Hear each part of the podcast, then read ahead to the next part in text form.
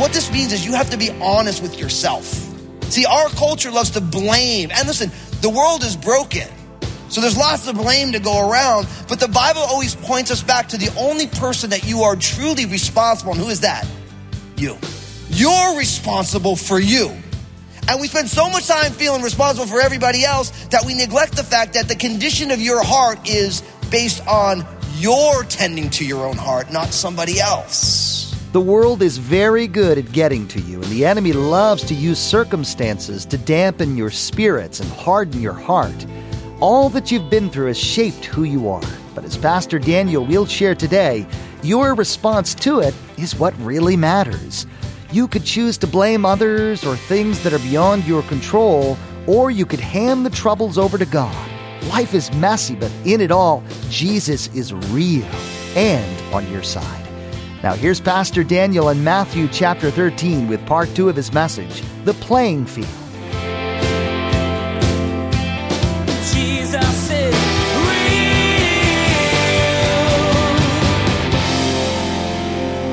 Here in this parable of the sower, there are four heart conditions. There are four heart conditions. Now, the reason I think this is so important is because it says in Proverbs chapter 4, verse 23, that we need to keep our hearts with all diligence, for out of it springs the issues of life. And so your playing field for your life in this world is the condition of your own heart. And we find that there's these four conditions that are described here in this parable. Now, what's interesting about this, and I'm going to give you the four heart conditions because they're important and all of us battle with it. But oftentimes when we hear about this, we think I'm one of these four heart conditions. But what I would tell you is that at any given point in your life, you could be any one of these four heart conditions. And depending on how you're guarding and keeping your own heart, one day you might be one heart condition and another day you might be another. You might have seasons where you can say, I've been in this heart condition for a while, but the ecosystem, so to speak, of your heart changes very rapidly. And you have to ask yourself today, what is my heart condition presently? What has my heart condition been over the last season of life? And what would God have for me? Does that make sense?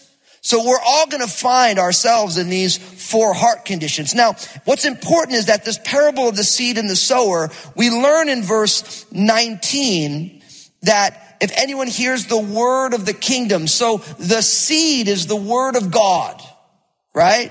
It's God's word. And we find that also the same parables told in Mark's gospel and in Luke's gospel. So the three synoptic gospels all have the same parable, right? So it's the seed is the word and the heart has these different conditions to which the word can interact. So this presupposes that somebody is hearing the word of God. Now, I think what's important about this is that you have to realize that some 2,000 years ago when Jesus spoke, he was living in what we would call Israel. And even though Israel was under the authority of Rome, they were still allowed to worship God as they understood. So the culture that Jesus spoke into was a word saturated culture. They would go to the temple. That was the center of their lives. They would go to the synagogue, which was the center of their social interactions within their community. So they were always under the word of God. But we don't live in a day and age that is word saturated. So really the only place you're going to get the word is either in church or through the ministry of the church that they make available online. Now, there are people in our community, in our world, who never hear the word of God. So this parable doesn't actually exist in 21st century American culture unless somebody avails themselves to it. And that's a huge thing. So you choosing to invite people to come and hear the word now puts them in the context of this parable. But you can make it through your entire life in 21st century America and not hear the word of God at all. at all. Shocking. But in Jesus' day, they were surrounded by the word of God. Now to get to the four heart conditions, I want you to notice first, it says, when anyone hears the word of the kingdom and does not understand it, then the wicked one comes and snatches away what was sown in his heart. This is he who receives seed by the wayside. Now, the idea of the wayside would be a place where the soil has been trampled down by many people walking on it. And so this seed, instead of going into the soil, it sits on the surface. So the first of the four heart conditions is what we can call a hard heart. That through repeated tramplings, the word doesn't get in. It sits on the surface. And because it sits on the surface, the birds of the air can come and take that seed and eat it as their own because the soil is not prepared at all to receive the word. Now, all through the Bible, it says that God wants to replace a hard heart with a heart of flesh. So what you learn is that if you live in this world long enough, enough things go on that your heart gets trampled down. And the problem with a hard heart is that God's word that God wants to place in your heart is not allowed to take any root to grow at all. Are you here today struggling with hardness of heart? What I've learned is that if you've lived any length of time, we have areas in our heart that are hard. Some of our hearts are just super hard. But we've been all been hurt. We live in a broken world. So the problem with the hard heart is that the word of God can't get in at all. It sits not even in the soil, it's on top. And God wants to do a work if that's your heart condition. Now, you'll notice the second one in verse 20, but he who received the seed in stony places, this is he who hears the word and immediately receives it with joy. Verse 21, yet he has no root in himself and endures only for a while for when tribulation or persecution arises. Because of the word, immediately he stumbles. This is what you can call the shallow heart. So this isn't a completely hard heart. This is a heart that has lots of stones within it. And so when the word, it does make it in there, but because the, it gets in there, because of the presence of all of these rocks, it's not a rootedness. There's a, shallowness to how deep the roots can go. And then right as something comes up that is not easy or beautiful, or in some cases something downright demonic, they fall away. See, we see this very commonly within the church when someone's got something going on in their life and things are in crisis mode and they come to Christ and God does an amazing work, but then they have a stony heart. And so what happens is it never really takes root. And right as someone gives them a hard time, I can't believe you go to church, or I can't believe you're a believer in Jesus, or I can't believe you don't want to do those things anymore. Right as that pressure comes in, they fall away. Because it's a heart condition that's shallow. Because what God is interested in is He's interested in the seed taking root. Right? But the rocks now hinder the ability of the seed to really have its perfect work. Now, is that you today? Where you're not totally hard hearted, but there's areas that you're like, man, that's, I'm pretty superficial there. It's real shallow. The third type of heart condition in verse 22, now he who received seed among the thorns is he who hears the word and the cares of the world and the deceitfulnesses of riches choke the word and he becomes unfruitful. You can call this the worldly heart. So what you have here now is you have the heart is prepared and fruit starts growing. But what happens is, is that the worldly cares and the deceitfulness of riches, now there's thorns that grow on up and it chokes the word out so that the word can't really blossom. Right? So the condition is a place of worldliness. Not that the cares aren't real or that your finances aren't important, but when they're more important than being fruitful in the things of God, you have a problem. So it's a priority problem. The most important things don't get first place. And because of it, it starts to choke out the word. And then the fourth and final, of course, in verse 23, but he who receives seed on the good ground is he who hears the word and he understands it, who indeed bears fruit and produces some hundredfold, some 60 and some 30. This is the fruitful heart. This is the heart that is unencumbered by hardness, right? Or shallowness or worldliness. And that is a heart that when the word of God gets in, now all of a sudden that seed takes root and fruitfulness happens. And we have this fruitfulness in different degrees, hundredfold, sixtyfold, or thirtyfold. But the idea is what God is really interested in is fruitfulness in our hearts. That when God's word goes in, it can bear fruit. Jesus said, by this my father is glorified that you what? Bear much fruit. So for each one of us, I think what's super important is that we learn how to be able to diagnose the condition of our hearts. And listen, your experience of Jesus is your experience because it's filtered through your heart, the control center of your life. And so if today you're saying to yourself, my heart condition is not completely fruitful, God knows that, and there's no judgment for that. God just wants you to turn to Him and say, Lord, will you break up the hardness in my heart? Or God, will you remove the rocks from my heart so my faith isn't shallow? Or Lord, will you remove the thorniness or the worldliness from my heart that it won't choke out what you want to do? See, what's beautiful about this, and I think what's so challenging for us in our day and age, is that what this means is you have to be honest with yourself. See, our culture loves to blame. And listen, the world is broken. So there's lots of blame to go around, but the Bible always points us back to the only person that you are truly responsible. And who is that? You. You're responsible for you. And we spend so much time feeling responsible for everybody else that we neglect the fact that the condition of your heart is based on your tending to your own heart, not somebody else. Now, don't get me wrong. Some of us have experienced the most horrible things. But what's amazing, sometimes you meet someone who's experienced a horrible thing and they have joy unspeakable despite their circumstances, and other people are super bitter. What's the difference?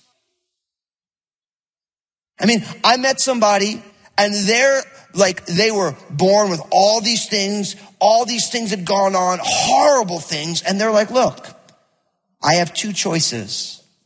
I can either mail in the life that I have or I can live the life that I have. I was like, mm, preach it, you know? And that's the thing. It's like your response. So the playing field of your life in Christ is your own heart. Does that make sense? And we have to learn how to diagnose where's my heart right now. Here's the thing. For many people who've been in Christ a long time, because they've been in the church a long time, they think that they're the fruitful heart, but they're not. They just think that. Because it's so much easier to assume I've been in church for 30 years, so of course my heart's fruitful. No, maybe not. Maybe you're just worldly or shallow.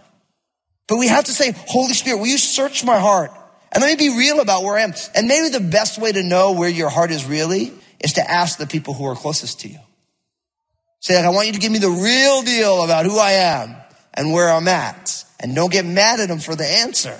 Because we have to make sure God wants our lives to be fruitful. And your life could have been fruitful a while ago and it's not fruitful now. Maybe you're living off the fruitfulness of another season. But God wants us to be forever fruitful. He wants to be doing a fresh work in all of our lives at all times. And listen, you guys know this. I'm not preaching down on anybody. I get the pleasure of letting this stuff dissect and diagnose my heart every day. And it's not pretty in there. That's why I believe in Jesus. And so I'm grateful for God's grace. So I'm not preaching down. I'm having to deal with my own life and, and my own condition of my heart. But that is the narrow gate. Jesus is the narrow gate. He leads us on this difficult way that few find, but it leads to life. So the playing field first is the four conditions of your heart. Now, we have three directions for living. Three directions for living. So we got the four, now we're on the three. Three directions for living. Now, in order to get the three directions for living, Matthew chapter 22, verses 34 to 40. So turn a couple pages to the right in your Bibles, Matthew 22. And you guys know this. You're going to hear this. You're going to be like, oh, I know this. They asked Jesus what the greatest commandment was. And what did Jesus answer? Picking up his answer in verse 37 of Matthew 22. It says this, you shall love the Lord your God with all your heart, with all your soul, with all your mind. This is the first and great commandment. And verse 39, and the second is like it, you shall love your neighbor as yourself. On these two commandments hang all the law and the prophets. Now, what are our three directions for living? Upward, inward, and outward. That's right. It was such so important to me because it was so important to Jesus that I wrote a book on it. And the reason this is the playing field is when they asked Jesus what the greatest commandment was, he said, love the Lord your God with all your heart, soul, strength, and mind. That's living upward, right? And then loving your neighbor, that's living outward as yourself, which is inward. So what's beautiful here is that each one of us are always living in these three directions, upward, inward, and outward. As I wrote the book Upward, Inward, and Outward, based on the greatest commandment, I really wrote the book for me and for us as a church family. Because literally the ministry that God has called us to, we're doing it together. And so I started looking at my life. I started looking at the life of Crossroads and I started thinking about if this is the most important thing that we really need to focus on it, our upward focus is prayer. Right? We're focusing on prayer. Because prayer satisfies our need for connection. God wants all of us to be people of prayer. He wants your life to be a prayer drenched life. He wants the people of God as we get together. He wants his house to be called a house of prayer. And so you grow upward in a way by through your prayer life. Now inward, we're focusing on fasting. So fasting satisfies our personal need for self-control, right? And you realize that when you lack self-control, your relationship with yourself gets all jacked up. And many of us know what it's like. We've had these addictive behaviors, life habits that lack self-control and it totally jacks up the way you see yourself. And so fasting is a way to nurture a healthy and holy biblical self-love. So we have prayer and fasting, which is upward and inward. And then outward, we're focusing on generosity, which satisfies our inherent need for compassion right? The world needs the people of God to be generous with their lives because God is the most generous person who ever lived. You realize that, right? When it says, for God so loved the world that he gave his only begotten son, that's not like a, God loved the world so he gave like the leftovers of the leftovers. It's like he loved the world so much, he gave his only begotten son. When you look back at that story of Abraham, he had been waiting for all these years for his son Isaac. And then God said, I want you to sacrifice Isaac. And we are all like, what? Now, ultimately, he didn't want Isaac as a sacrifice. He wanted Abraham to trust him, but it's a picture of a greater sacrifice of a greater son by a greater father for a greater reason. And so when we believe that Jesus was sacrificed on a cross for us, that makes God the most generous person who ever lived. And if God is transforming our lives, my friends, what that means is he's going to make us more generous than we want to be. See, the reason generosity is so important is because you and I live in a scarcity mindset and economy. We live in a world that says there's never enough. There's never enough. But that is a worldview that is driven by the fact that they don't believe in God. See, the reason God says you can give of your first fruits is because God knows He's going to provide.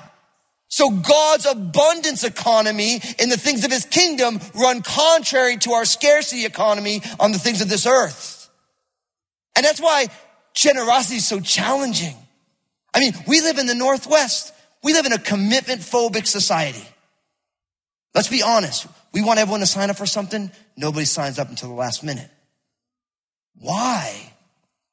Because you want to make sure you don't get pinned down if something better comes along. Isn't it true? I did ministry in New Jersey. You do a sign up sheet there, sign up right away. They know that. Because you know what, in New Jersey, if you sign up right away, you know you're in. And if the thing runs out of spaces, you're in. Here, what's amazing is here, people, they don't sign up. And then when they, we shut it down because we have too many people, then they get mad at us. It's our fault.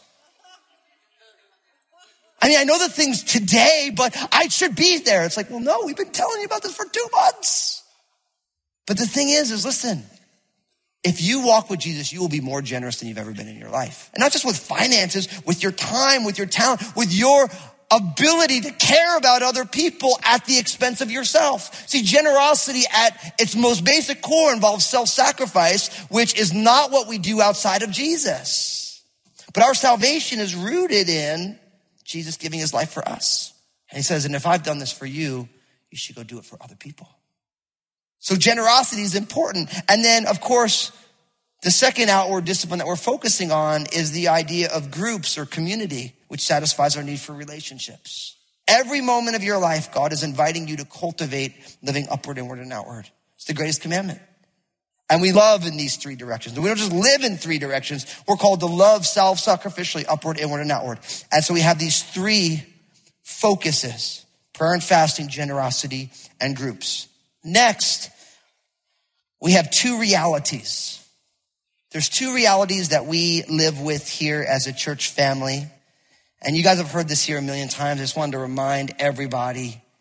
The first reality is that life is what? Messy. And the second reality is Jesus is what? Real. That's right.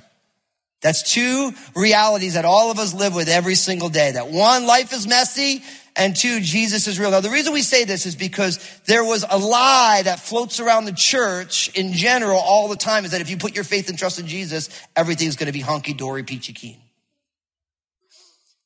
You put your faith and trust in Jesus, everything's going to go perfectly. Right?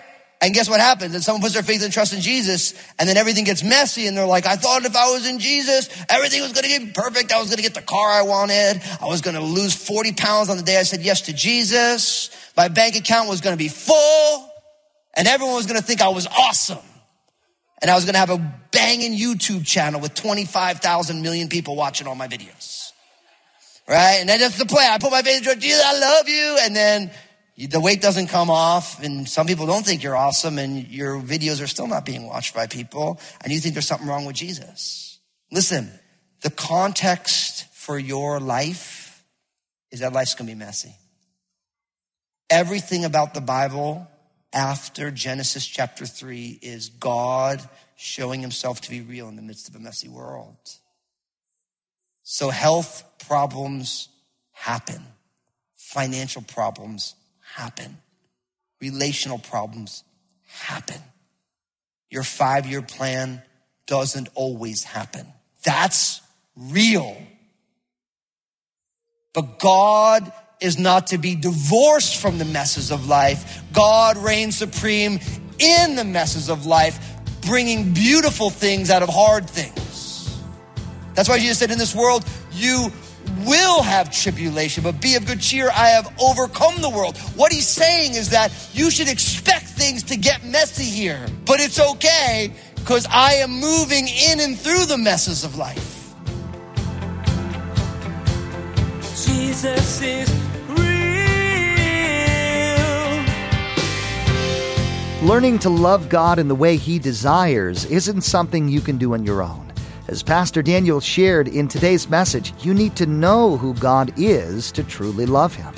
This can be done in your life through prayer and spending time in the Scripture. As you learn to love God more, you'll begin to see yourself as He sees you and be able to love the people around you generously. Facebook, Twitter, and Instagram have become a regular part of our everyday lives. And we want to be sure to encourage you to check out Pastor Daniel's Facebook page, Twitter feed, and Instagram. Log on to JesusIsRealRadio.com and follow the links. Pastor Daniel shares two minute video messages throughout the week on his Facebook page. Log on to JesusIsRealRadio.com and follow Pastor Daniel. Hey, this is Josh, and I wanted to personally thank you for listening today to Jesus is Real Radio. Did you know that Pastor Daniel also has a TV program? It's called Real with Daniel Fusco. I want to encourage you to go to JesusIsRealRadio.com, click on the stations option in the main menu, and find out if Real with Daniel Fusco airs on a TV station in your area. Today's message concluded Pastor Daniel's Deeper series. In it, he shared the importance of church community and how you uniquely contribute to your own church. He also gave some advice on financial planning and debt reduction. Jesus' message is getting into the world through the church, and it's touching and changing lives everywhere. As you grow in your relationship with Him, you'll become more aware of how real Jesus is. Well, that's all the time we have for today's broadcast. On behalf of Pastor Daniel and the entire production team, we invite you to join us again. for another edition of Jesus is Real Radio.